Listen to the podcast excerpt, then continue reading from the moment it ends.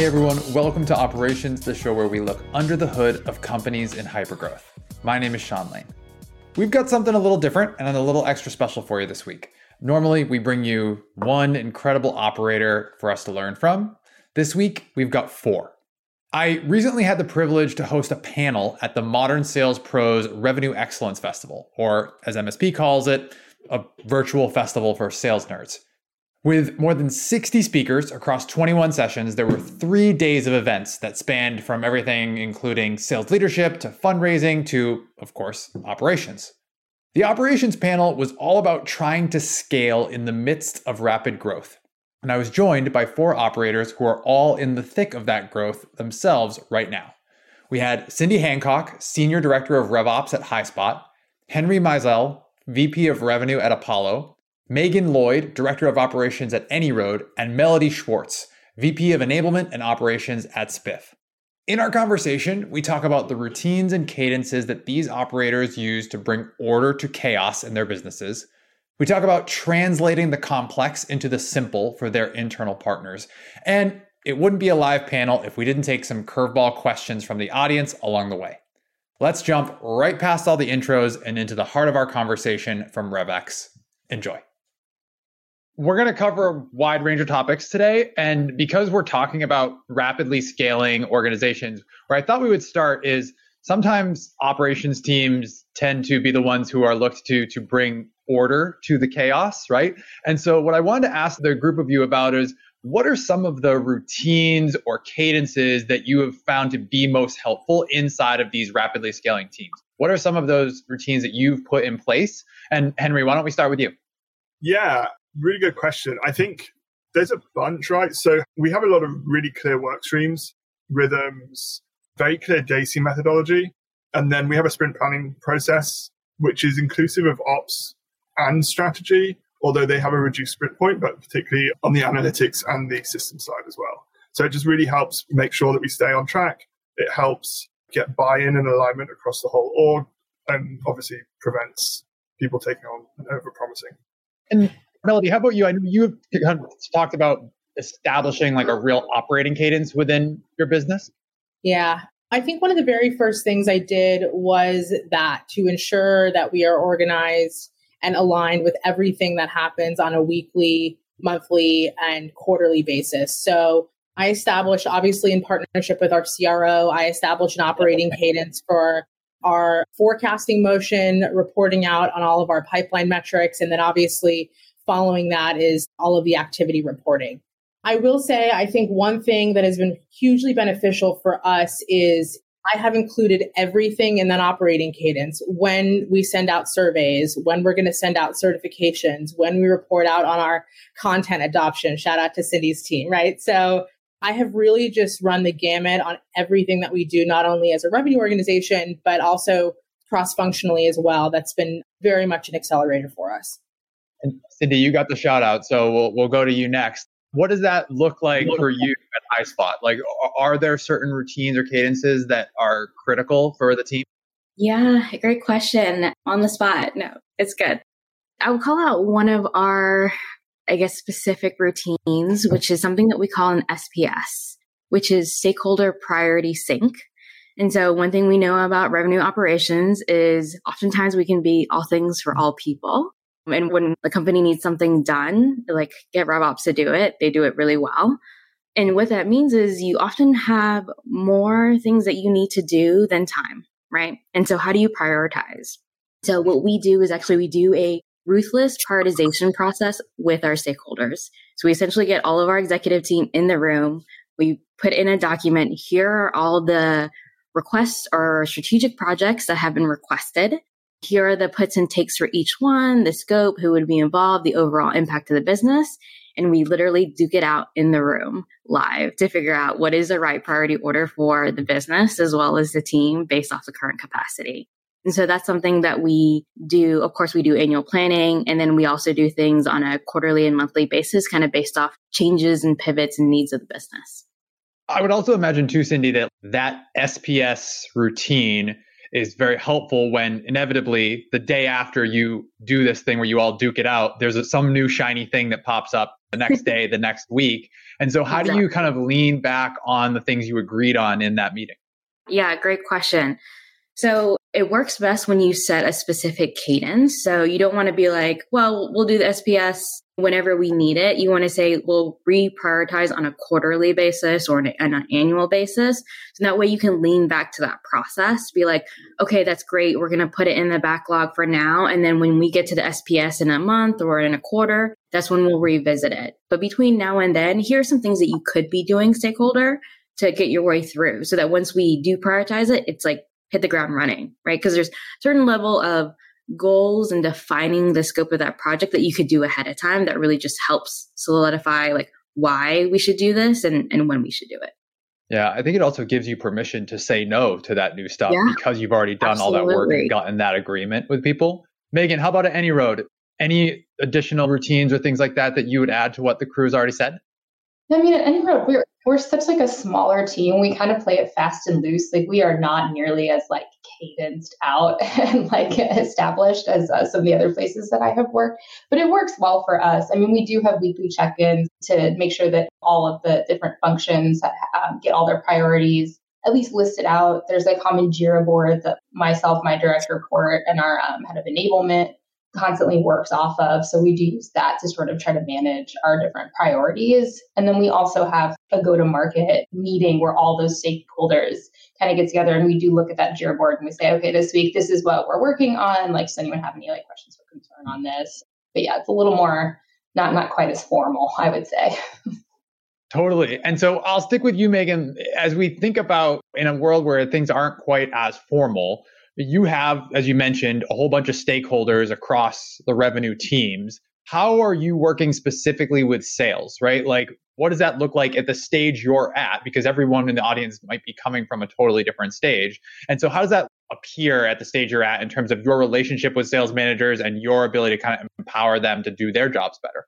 Yeah, so I personally do meet with our VP of sales. Like our sales team right now is only six people, so we are a small team. So they all roll up to our VP of sales, and you know I make sure that he has the data that he needs in order to see like team performance, how they're tracking. I'll call out different trends that I'm starting to see in the data. Our business has also shifted a little bit. Like we're very mid market focused now, whereas previously we used to try to be more enterprise focused. So we've kind of shifted also away from like industry based targets into use case based targets. So, like with a lot of those very like kind of shifting priorities, the way we measure how the team is performing also change. So I just kind of have to make sure that I'm always like kind of lockstep within sales and also into marketing too, just around like, you know, how well is the team performing? Like where can I possibly call out like this is working, this is not. How did we do this week versus last week, this month versus last month? Yeah, it just really comes down to the data and then also trying to tell that story out of the data to be that extra support person into sales and say, like, here, let me kind of give you a, a nice package of like, this is how you can go help and enable your teams to do better. Mm. And Melodie, it can be hard, right, to come to the table with either those insights or those recommendations if you are someone who has not carried a bag, right, or had a quota. And so Ron had a great question in the chat. What are some best practices for RevOps to gain that trust and credibility if they haven't necessarily had a sales background? Yeah, what a great question. This comes up in almost every ops event that I've participated in. The truth is is that it's tale as old as time, is that you really need to almost check yourself weekly to figure out how much time you've spent building relationships with the sales managers or your sales leadership team. So I think relationships are very important, but also following the relationships really being able to explain why you do what you do and provide new insights to help your management team run their business. So, for example, this is actually one that came across my plate this week, and I, I thought this was a really eye opening moment. So, I'd love to share this example where we have two systems that have pretty much duplicate functionality, if you will, at face value. And so our VP of sales was like, okay, well, why do I use that one? And why do I use this one? This looks the same to me. And not only from an operations perspective, you answer the question, but you use that as an opportunity to build relationships and provide insights. So I said, you know, this system, it's the same functionality, but when you use this system, you're rolling up your forecast. You're not per se managing your team and coaching. This system, you use the same functionality because this provides you coaching insight that actually helps you in team meetings and one on ones. They're different pieces of the operating cadence. And that was a light bulb moment. And this VP of sales has been in the game for a really long time. So I think it's building relationships and being able to explain the why and just bring something to the table that is valid. And over time, that compounds and they'll, they'll certainly appreciate it. It's really hard. I feel for you, but you got to do it. And Henry, like to Melodie's point about bringing something to the table, right? It's one thing to say you have a partnership. It's quite another to actually provide value on a regular basis. Like, how do you think about that for your stakeholders and, and what you bring to the table to them? Yeah, I think if you, and it's a really good question that Ron asked. I think if you've been in in that position before, you can be a bit more proactive and you understand what's going to really like create leverage for that person, whether they're a rep, whether a manager, whether it's a VP if you haven't, I think just having a really open conversation and, working out like what would enable them the most, what would empower them, what would make them successful in their role, and being that trusted partner there. If you provide that success and that enablement to them, you become their kind of right hand. Yeah.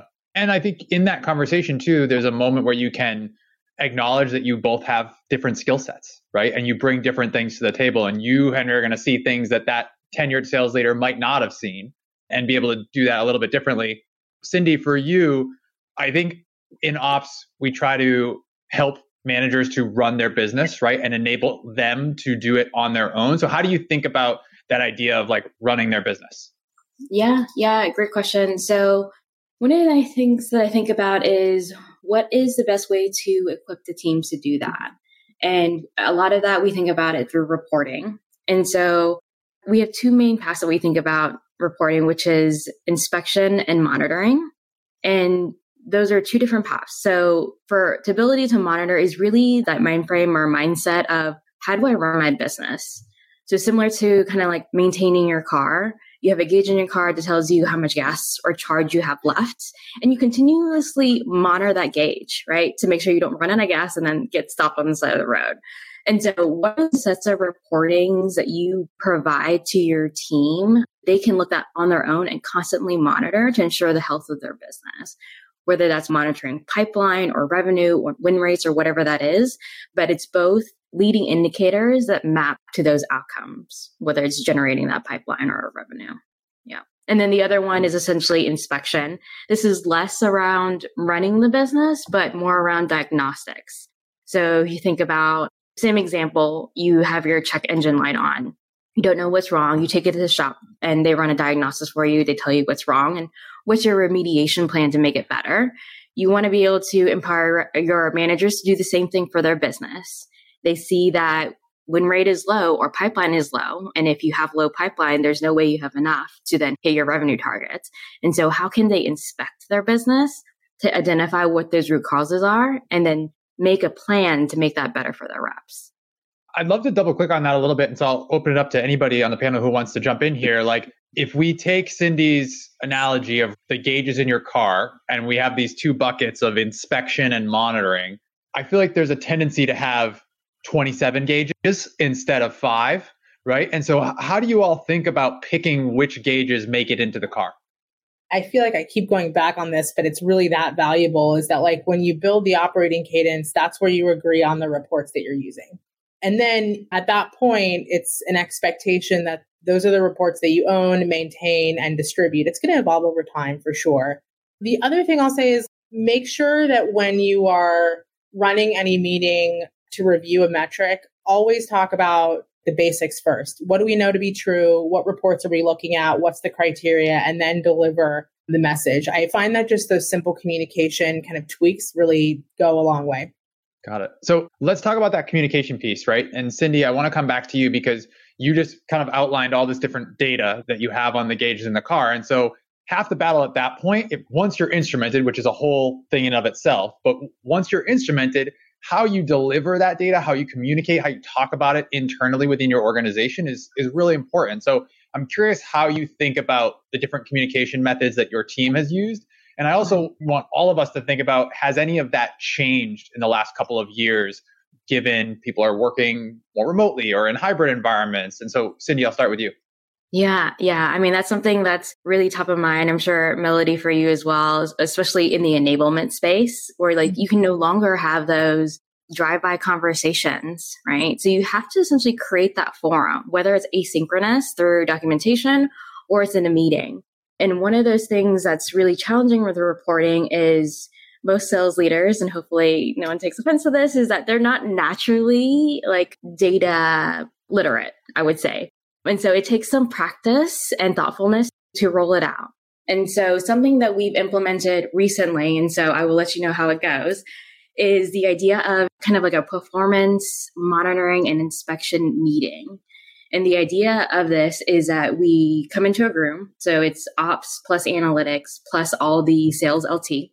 And we look through all the reporting together and we do the inspection and monitoring together. So it's like this kind of live analysis. So one, it's not just us coming to them because then how do they learn to do it themselves? Right. But it's like, how do we combine the brain power around an analytics mind and operations mind and then the sales team who has all this context and do it together in a room? practice this over and over again until the point where at least your managers have a good way and good understanding of how to do it themselves so they can do it on any asynchronous basis on their own, right? They have the reporting, they're now equipped. And then you can move that meeting that was maybe weekly before to a monthly or quarterly basis so that you can spot those larger or bigger trends or strategic shifts you want to make in the business. That's great. That idea of those complementary skill sets kind of producing a better mm-hmm. outcome there. Meagan, how about you? How do you think about kind of communicating what could be complex concepts throughout the rest of the org? Yeah, I, mean, I feel like this is something that we still kind of struggle with just given where our org is today. It's honestly a little bit of trial and error in terms of the data that we're looking at. A good example is even how we'd set our goals for Q3, um, which just ended for us was based on, you know, kind of historical data, looking at how much pipeline was added, like the close percentages, kind of looking at like velocity throughout the pipeline, using those metrics to set our Q3 goals. We didn't necessarily hit them. And so now looking back and trying to change the math for Q4, we're trying to look at different things and trying to factor in things like seasonality and also knowing that the focus of the business has shifted a little bit. So making sort of a bit of assumptions and then just trying to look at different reports to kind of gauge like where we should set our goal targets for and then also kind of working cross functionally trying to understand like what is our new marketing team measuring you know what are they bringing to the table that's different from the last marketing team that we had you know there's a lot shifting there especially in terms of pipeline growth so it's it's yeah it's kind of a moving target a little bit of trial and error and we kind of figure it out together it's like i might show this report this is kind of the insights that i've gleaned from it does this work? Does this not? Do you want to see something different? And it's a little bit iterative that we kind of go over together, just like as an entire team. And Henry, I feel like Meagan's answer mm-hmm. segues nicely into Mary's question in the chat, actually, because she's talking about alignment, right? And so Mary's question is Could you speak to your practices in aligning product planning, sales with the transaction and documenting that business? So her example was How do you reflect that a new product feature or different product configuration might show up on an order form. So I think really it sounds like the alignment between sales and product. Yeah, I think alignment is so, so important across the whole org. And I think like depending on where the metric sits and what you're looking to manage, on one hand, there'll be a model typically like finance will have their top down and then you'll have or, or, operations will hold a modeling phase and agreeing that okay these metrics drive this output and this is what we're pushing towards. These are the kind of highest sensitivity on the model. And that's the order of prioritization. For product tests and experiments what we tend to do is start with the, the hypotheses of what's like the check metric what does good look like what is a successful experiment what is like criteria for exit and then we monitor those and make adjustments if we need to. And that might be an adjustment to the experiment in general, or it might be kind of paring back and starting again. Got it. And Melodie, I want to make sure we come back to you before we move off of this communication and alignment theme because everybody on the panel, you're the one who specializes in enablement in addition to operations. And so I would imagine you're thinking about communication and alignment all day, right? So can you talk a little bit about how you have gone about that recently? Yeah, for sure. I think there are a couple of examples, maybe tactically, that I can add on to the conversation. So every two weeks or so, we send out a quick hits like newsletter to the revenue organization. And that includes just all the things you need to know but I really beef that up to ensure that all of the content needed to support change, whether it's directly through the revenue organization or across the business, is in there. And what happens from there is that our C level and VP level will grab that content and ensure their managers are bringing that content into their team meetings. It's been really helpful just where to ensure that like whatever change we're driving forth, the rubber hits the road. And the other thing is, is that manager enablement is very important. We have an amazing management team. I also think just whenever you are rolling out a new change or a new process, write up a quick like hey these are all the things that you need to know for messaging positioning. It's almost like you know you're enabling internally as well. And so that way everybody's on the same page. Whenever maybe someone gets challenged on the why they're armed with the answers. I call it like last mile enablement. I've kind of coined that. So all of this great work that's happening and all these ideas that are getting shared on the call today where the rubber hits the road, it really goes a long way to ensure that all the hard work doesn't get lost in that last mile. So it's certainly really helpful. And I would imagine when we were all together in the same place, that last mile enablement, you can kind of like turn around and provide that last mile enablement or reinforcement when you're, yeah. you know, two feet away from the person. How do you think about that in like this either remote first or hybrid type of world and you're trying to enable the field team at your company? So I think just regular knowledge checks to ensure that we're just sending out really like mini quizzes every now and then to ensure we're on the same page.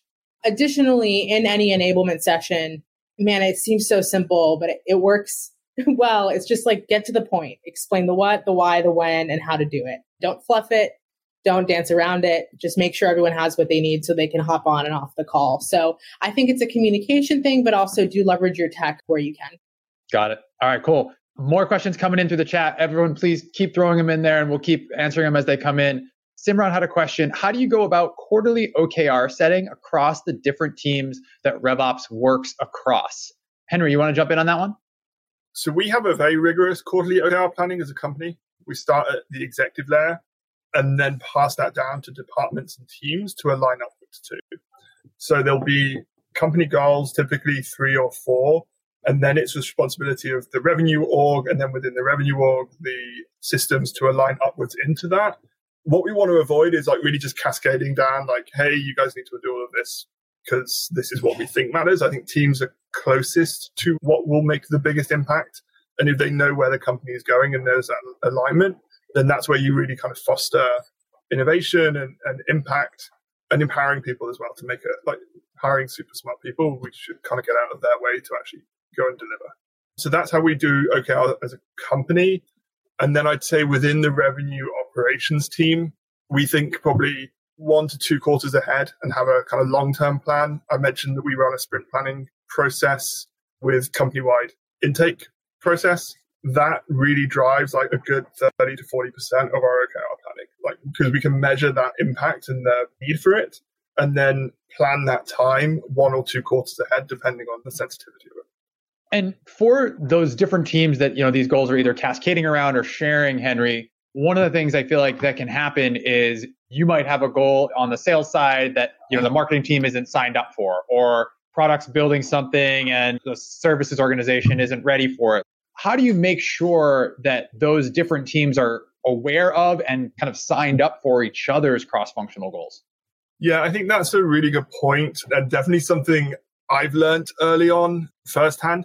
I think it, it comes down to philosophy and methodology around your OKR planning process. So you have a driver and you have contributors. You should never have an OKR that is dependent on another org or another person or, and I can speak from experience here, delivering a hire on, on time. I think that's the crucial thing to make sure there's alignment. Doing the executive layer company wide OKRs first generally means that marketing and sales and product and sales and, and all the functional teams are on the same page going into it. That generally removes any surprises down the line or, or kind of misalignment. Got it. And Cindy, does you that, know, does that answer talking, question, Sean? It does. Yes. Thank you. Cindy, we're talking about that alignment and we're talking about planning for the future. I mean, half the battle at the beginning of that goal setting is to like figure out what the problems are in the first place, right? And so, how do you think about that framework for actually finding the problems in the first place? Yeah, that's a good question. I don't know that we necessarily take that approach in terms of finding the problems. It's more of what are the things that we know we have to do in the upcoming year and mm-hmm. taking that approach and then setting the OKRs and goals around that and then figuring out what the how is. And so less of the gaps. And of, of course, we need to identify those. And that's usually what we need to do. But it's more around what are, what are the goals and objectives for the upcoming year. Got it. And then what are you doing to kind of align the teams around those? Yeah, great question. So one way that we do it, or that we're actually, the OKR process is a little bit newer to HighSpot generally. And so one of the things that we're doing, because I completely agree with you, there could be a case where like marketing and sales set their own OKRs, and then we have twice as many things to do instead of one aligned set of things to do. And so what we are thinking about in regards to approaching that is actually doing kind of like a, a roadshow or shopping around of OKRs and doing it in a sequential order where sales will actually do it first based off our strategy memo. So the strategy memo that's set out by our, our CEO, Robert, have the sales team take the first stab of their OKRs or objectives for the year.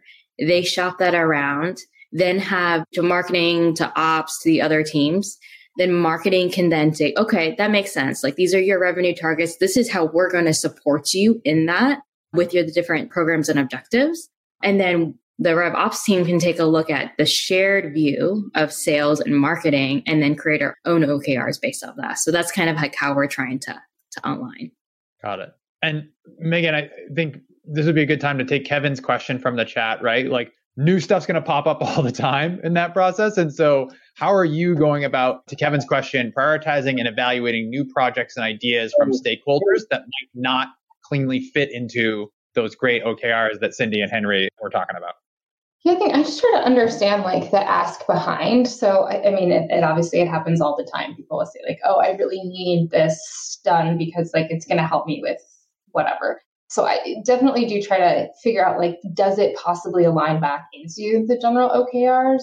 And if it doesn't, I try to see if there's some sort of a solution that's like a quick and easy win for them a lot of times what people are asking for, we do have the ability to just deliver on at least a portion of that, like fairly quickly and easily, or maybe the data is already there and they just didn't know it existed, or it's like a quick report that I can build for them. So it's yeah, it's trying to compromise a little bit. And then if it is like one of those bigger rocks and something that there's just no possible way that we can get to it, it doesn't align back to the OKRs. Try to table it. I still add it into Jira just so we don't lose track of it. Just put it on the back burner so we have it and we can revisit it in like the next quarter or the next planning session and try to see if it's still top of mind, still something that they need. Yeah, and I feel like Meagan, at your stage that you were talking about at AnyRoad, it can be tempting to do a lot of stuff that won't scale, right? We got to just, you know, mm-hmm. we have a problem in front of our face. Let's go and solve it. How are you thinking about when you're coming up with these projects or putting them in Jira or prioritizing what's next? How are you thinking about the work that you're doing being more scalable over time or something that can survive more than a couple of months in a fast growing environment? Yeah, I mean, it's definitely hard. It is very easy, especially like up until just two weeks ago, I was a team of one. So it's very easy to get caught in that trap of like, oh, that's so quick. I know how to fix that. And I also am notorious for just working, like, especially in Salesforce, in production, not in the sandbox. Don't that, but I didn't say that. Um, so it's really easy to sort of just like knock things out. Taking a step back and really trying to think, does this support the general goal? A lot of it is just sort of like internal. You have to remember to stop yourself, not trying to do this quick fix. Or like someone may say, like, oh, can I just get a checkbox added because I'm trying to track X? Trying to ask more questions, probe a bit more, say, okay, what are you really trying to solve for? Can we try to future proof this? Okay, so if we do that, are there are there things that you're trying to discover? Are there actually like options that you would like to see. Let's talk about maybe let's make it a pick list. Like let's try to learn from it. Can you think, are you trying to build a report later where you want to know, like, okay, if this box was checked, are you going to then want to know more information? So let's try to add that more information now. And then how does that translate into like a process? Is this going to be transferred over to other teams? What can we possibly learn from it? So trying to think those like couple steps ahead definitely helps to circumvent you from doing that quick. Like, okay, sure, I'll just add another checkbox. Yeah, I found that the difference between good and great operations folks are the people who can look around corners and anticipate where that thing you're building might break someday or isn't going to work in a future version of the company. Melodie, how do you think about that? And, and what do you try to do to make sure the solutions you're putting in place at, at Spiff are actually going to be scalable? Yeah, great question. If I were to look back on my career and think about one of the things that has been a hindrance to scalability and I think an accelerator moving forward is the technology you select to support your process. It's really important to buy for the future. And I know that's a little captain obvious, but when we see really nice technology, we get excited, and I do too. and so I think it's important to buy for the future and then making sure that you are really doubling down with the vendor to understand what their post sales support looks like. So, what happens when you need to make changes? What happens when your infrastructure changes or you bring in new teams or new geographies? So, really vet their post sales process because when you're thinking about building an operations function to scale, you really don't want to have to go back and re-implement something. You want to build on top of that. So how the systems manage change, I think is one of the most important things I think I can emphasize. There's obviously more, but I'll stay to that. So if I'm skeptical, Melodie, and I'm listening to us all talk about this scalability and processes, I might say, man, that sounds kind of slow, right? Like I, yeah. I, I'm not really sure if I can do all those things and move at the pace that my company needs me to move at. So how do you think about balancing those processes and that thought process of creating a scalable solution versus just speed. Yeah. Yeah. One of my favorite sayings is that it's not the big that eats the small, it's the fast that eats the slow. And it continues to remain true on the operations function.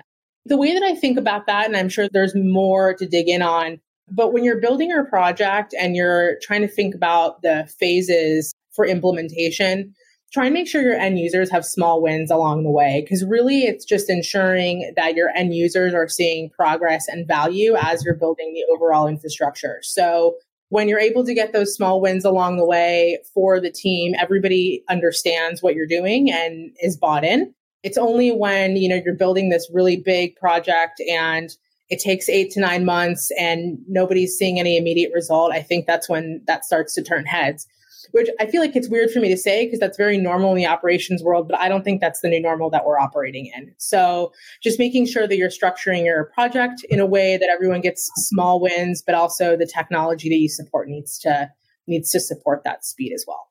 Got it. Cindy, I'm going to come back to you. Austin has a great question in the chat. How do you strategically move from the integrations and reporting person to bringing executive level value focused on growth by steering RevOps? Yeah, that's a great question. So, the way I think about this is more of a mindset shift in what you do versus just the things that you do, I guess. And so, if you think of reporting or streamlining, those more tactical things are just streamlining, creating efficiencies, removing friction as much as you can, saying no when you don't have capacity versus the strategic mind shift is more of instead of just removing those efficiencies, how are you increasing revenue velocity? Right. There, there's a little bit of a difference there. When it comes to removing friction, it's not, it's not removing all friction. It's about how do you leverage friction to influence behavior? So in some cases, I want to have friction in my sales process because I don't want them to do that thing. like I don't want them to to create that like I have a, a, manual order form creation process because in those weird exception cases, we don't want to streamline the behavior that like you're doing a very costly contract, right? And then in regards to saying no, it's it's not just saying no, but like here, executive, these are the trade-offs that you need to be thinking about and considering. And so it's it's changing that mindset of what you deliver, how you talk about it, and what you think about. And that's really just like a maturity thing in terms of the revenue operations organization. Like you do have to start somewhere and starting with removing or streamlining processes is totally fine if that's where you are, but that's how you can start making that shift. Meagan, I mean, this sounds like exactly what you're going through right now from transitioning from a one person team to a growing group. Anything to add? Yeah, I mean, also, like, don't stop beating that drum that you need a bigger team. I will tell you from experience, it took me almost a year to get my hire. You just have to keep showing improving value and also showing that this is where I'm spending my time in the tactical because it is so labor intensive and time consuming that I'm not able to provide you with the strategic insights. Being able to like grab those snippets when you can of really great storytelling and saying, you know, this is what I'm seeing in the data and this is why I think we should change, or this is kind of my assumptions based on these three things that I saw in the data. Giving that like real kind of valuable snippets to an executive leader is huge. Like they don't want to look at a report because they don't know what they're supposed to gain from it. So don't just show the data, tell them what you're seeing in it and like what you would do in their shoes. And they may not always listen to you. But yeah, providing some of that. And then also being able to say to them, I would love to give you more of these insights. However, this is where I'm spending my time is like in these like three integrations, this one is broken and why like this, like trying to also like show like how all the tactical stuff really kind of takes up so much time because most people, they're not in it. They don't get it. They don't understand. So you really have to show and prove, prove your worth and keep fighting to get a team. It, will eventually happen as, as it did for me. And I'm so happy to have it. Yeah, and I mean the one thing I would add is that that battle is never ending, right? So every operations team wants to move from support function to partner, strategic partner, right? And even if you have that spot and you've carved out that role for yourself and for your team, like you need to continue to provide value in a way that earns that spot over and over and over again, right? It's just it's not a given once you flip that switch. So I think continuing to provide value makes a, huge difference. I'll open this one up to the whole team because I'm not sure who might have this in their org. But Ron had a good question about do any of you have responsibilities that include creating and administering comp plans? And also, does anybody manage a deal desk? I feel like so. I feel like go ahead, Spiff. You gotta you gotta take it. I feel like it's natural for me to answer that question. but anyways, I look. I think Ron, to answer your question directly, I think it depends on the size of your organization. In a larger organization, you'll probably have a dedicated compensation analyst or a team or it might be formally rolled under sales operations, under somebody that handles it. We have all of our administration of our comp plans and our deal desk currently rolling under finance operations right now. So that's a really good thing. It's directly tied to like the inner workings of the business. So it depends on the size of the organization, but for us, it's under our finance ops team. Henry, where does deal desk sit at Apollo? It's actually something that's formalizing it more in Q4. So it's a very kind of prescient topic right now. It has typically sat with finance and G&A. And I think in partnership with legal, we're bringing it into operations to just like streamline and remove friction. Awesome. Anybody else anything to add on comp plans or deal desk? Yeah, I can add. So at HighSpot, we organize our center of excellence a little bit differently. So we have actually our center of excellence is revenue strategy, which different pillars, revenue operations being one of them. So our, our comps team and territory planning team actually lives on the analytics team. That's part of the revenue strategy COE. And then of course we partner very heavily with them to enable them to execute on those comp plans and those territory plans. And then I actually own deal desk currently under the revenue operations org. Awesome. I think you know what we're hearing from everybody is just making sure you know where those lines of responsibility are and that you have great partnerships internally.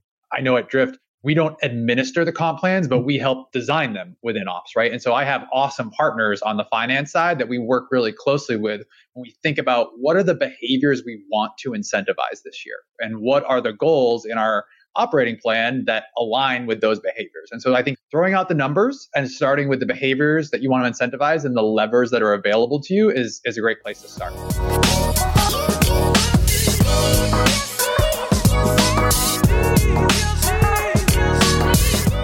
Thank you so much to Cindy, Henry, Meagan, and Melodie. And of course, thanks to Eduardo, Gina, and Pete Kazanjy from the MSP team for having me as a moderator on the panel. If you liked what you heard today, make sure you're subscribed to our show. A new episode comes out every other Friday. We'll be back with one of our normal episodes with a single great guest two weeks from today. Also, if you learned anything from today's episode or from any of our episodes, make sure you leave us a review on Apple Podcasts or wherever you get your podcasts, six star reviews only. All right, that's going to do it for me. We'll see you next time.